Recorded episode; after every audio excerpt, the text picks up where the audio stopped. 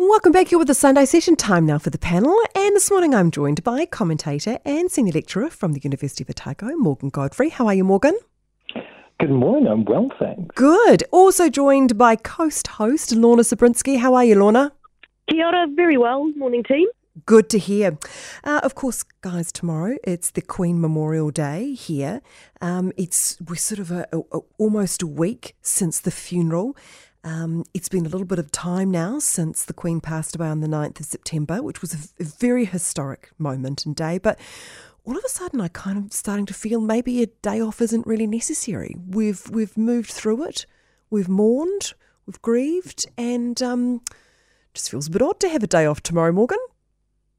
Uh, yeah, with respect to Her Majesty, I probably won't be uh, thinking about uh, her funeral and the grieving process again uh, because it does feel slightly disjointed. I think you're right. And after the uh, 10 days of uh, appropriate mourning, but quite intense if you were plugged into television or radio or the internet. Mm. Uh, it kind of feels uh, a little bit tiring. I mean, to jump back into that uh, again, I mean, I wouldn't, no one will be complaining about a day off, I'm sure.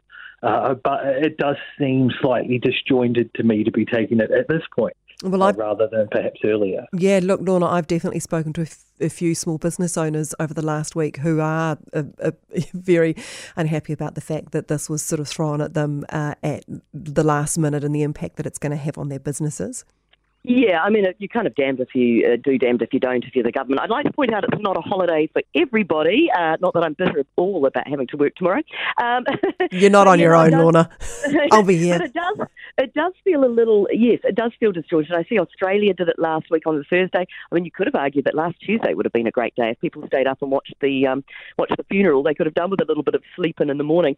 Um, I'm English born. I'm not particularly a royalist, but my parents are. They're in their mid 80s, and even they are kind of going well, this is a bit weird. Like we we have moved on a little bit. I possibly will tune into uh, TV3's coverage of the memorial service tomorrow afternoon, though, just to see if Paddy Gower leaves his mic on and drops in an F bomb. right. See, I think that probably says it all, Lorna. If that's what if that's what's going to get you to watch, I think that probably says it all.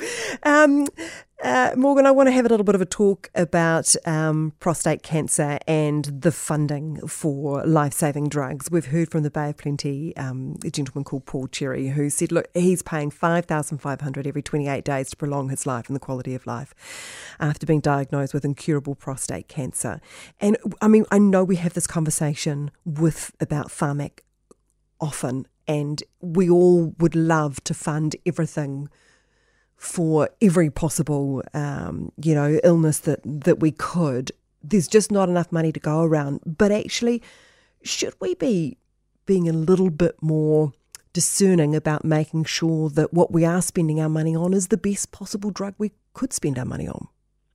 I do feel sorry for the good people at Pharmac because they have to make literally life and death decisions between uh, what they do fund and what they don't fund.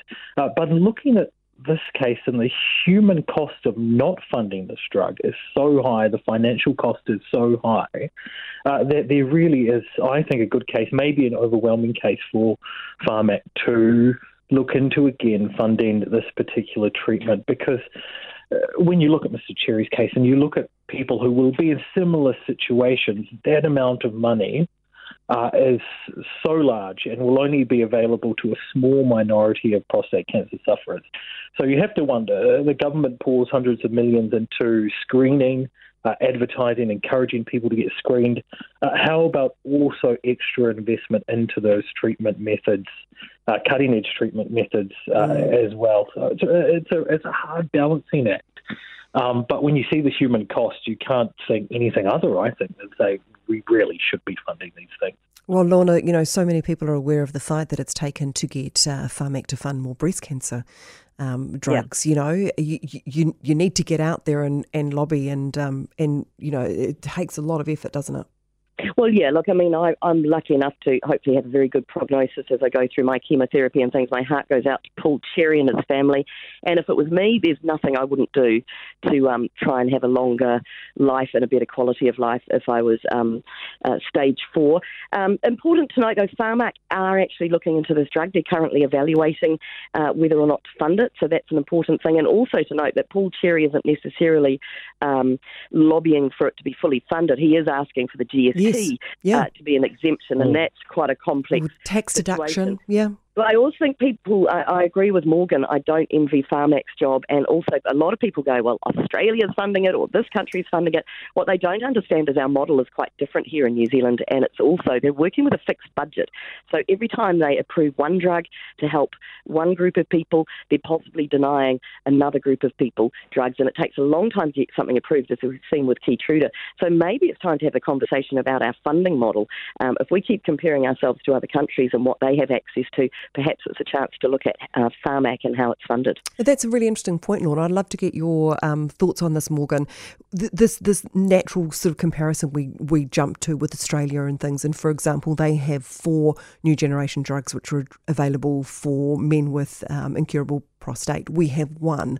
Uh, so, it's, you know, you look at that and immediately you go, well, come on, we can do better, New Zealand. Should we be comparing ourselves to other countries? Uh, yeah, I think Lorna's right, and we shouldn't reach for overseas comparisons because, as she rightly points out, uh, the Pharmac model is different to uh, many other countries and actually world leading. So, uh, a good number of European countries and, of course, countries in the Americas so look to New Zealand uh, to our model of negotiating directly with the major drug companies.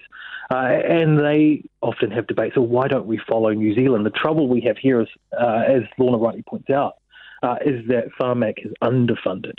Uh, so some years Pharmac's budget is uh, held still. Uh, other years, in previous years, for example, the current government has uh, given a significant boost to Pharmac, but they're still playing catch up. So those funding increases, I think, have to be year on year if we're to keep pace with inflation, a growing population, uh, and all those other issues. Okay, Lorna, how do you feel about the fact that uh, there was a possibility that you could take sewage water, you know, the water used in sinks, washing machines, showers, baths, and our toilets and things, and turn that into um, a fantastic water source for the city of Auckland?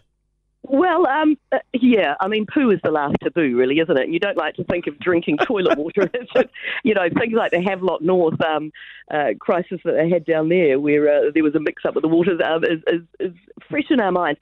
But if you try and put that aside, and it's a hell of a, a marketing job that they're going to have to do, but uh, on the surface and looking at some of the recommendations, I actually think it's a good idea. We have a huge problem in our biggest city uh, with water. Uh, where else are we going to get it from? Desalination, that's going to take a long time and a hell of a lot of money. I think if it can be sold right, um, turning wastewater into into usable water is a great idea. Um, happy to use it in my shower, happy to reuse it in my washing machine, dishwasher, etc. Drinking, mm, I'd want some pretty good reassurances on that one. I think. And this is, of course, just as biased recommendations that, that, that Watercare is considering, of course, Morgan. Um, yeah, would, would this be something that you would you'd love the, the, the city of Dunedin to talk about? I think my advice to anyone would be just don't think too hard about it. It's so true. I, I'm kind of with Lorna. I think, look, if we can reuse this water for really good practical purposes, then absolutely let's do it. But then I'd also be a little bit concerned about what would have had to have happened to that water to make it good enough to drink. And I and I, I sort of start a bit like Lorna. I think, well, maybe I'll draw the line there. Yeah, yeah. I I mean, uh, it only takes one mistake. I think for things to go wrong. So one mistake in the purification process uh, for things to go wrong. So it does make you a little bit nervous. It certainly does. Lorna, thanks so much, Morgan. Good to talk to you this morning. Thanks, guys. Enjoy your day off tomorrow. If you enjoyed this podcast, you will love our New Zealand Herald podcast, The Little Things, hosted by me, Francesca Rudkin, and my good friend Louise Airy. We focus on all the little things that you can do to make a positive impact on your life and to cut through the confusion from the health and wellness industry. Join us every Saturday to hear from the experts for all the tips and advice you need. Just search The Little Things on iHeartRadio or wherever you get your podcasts.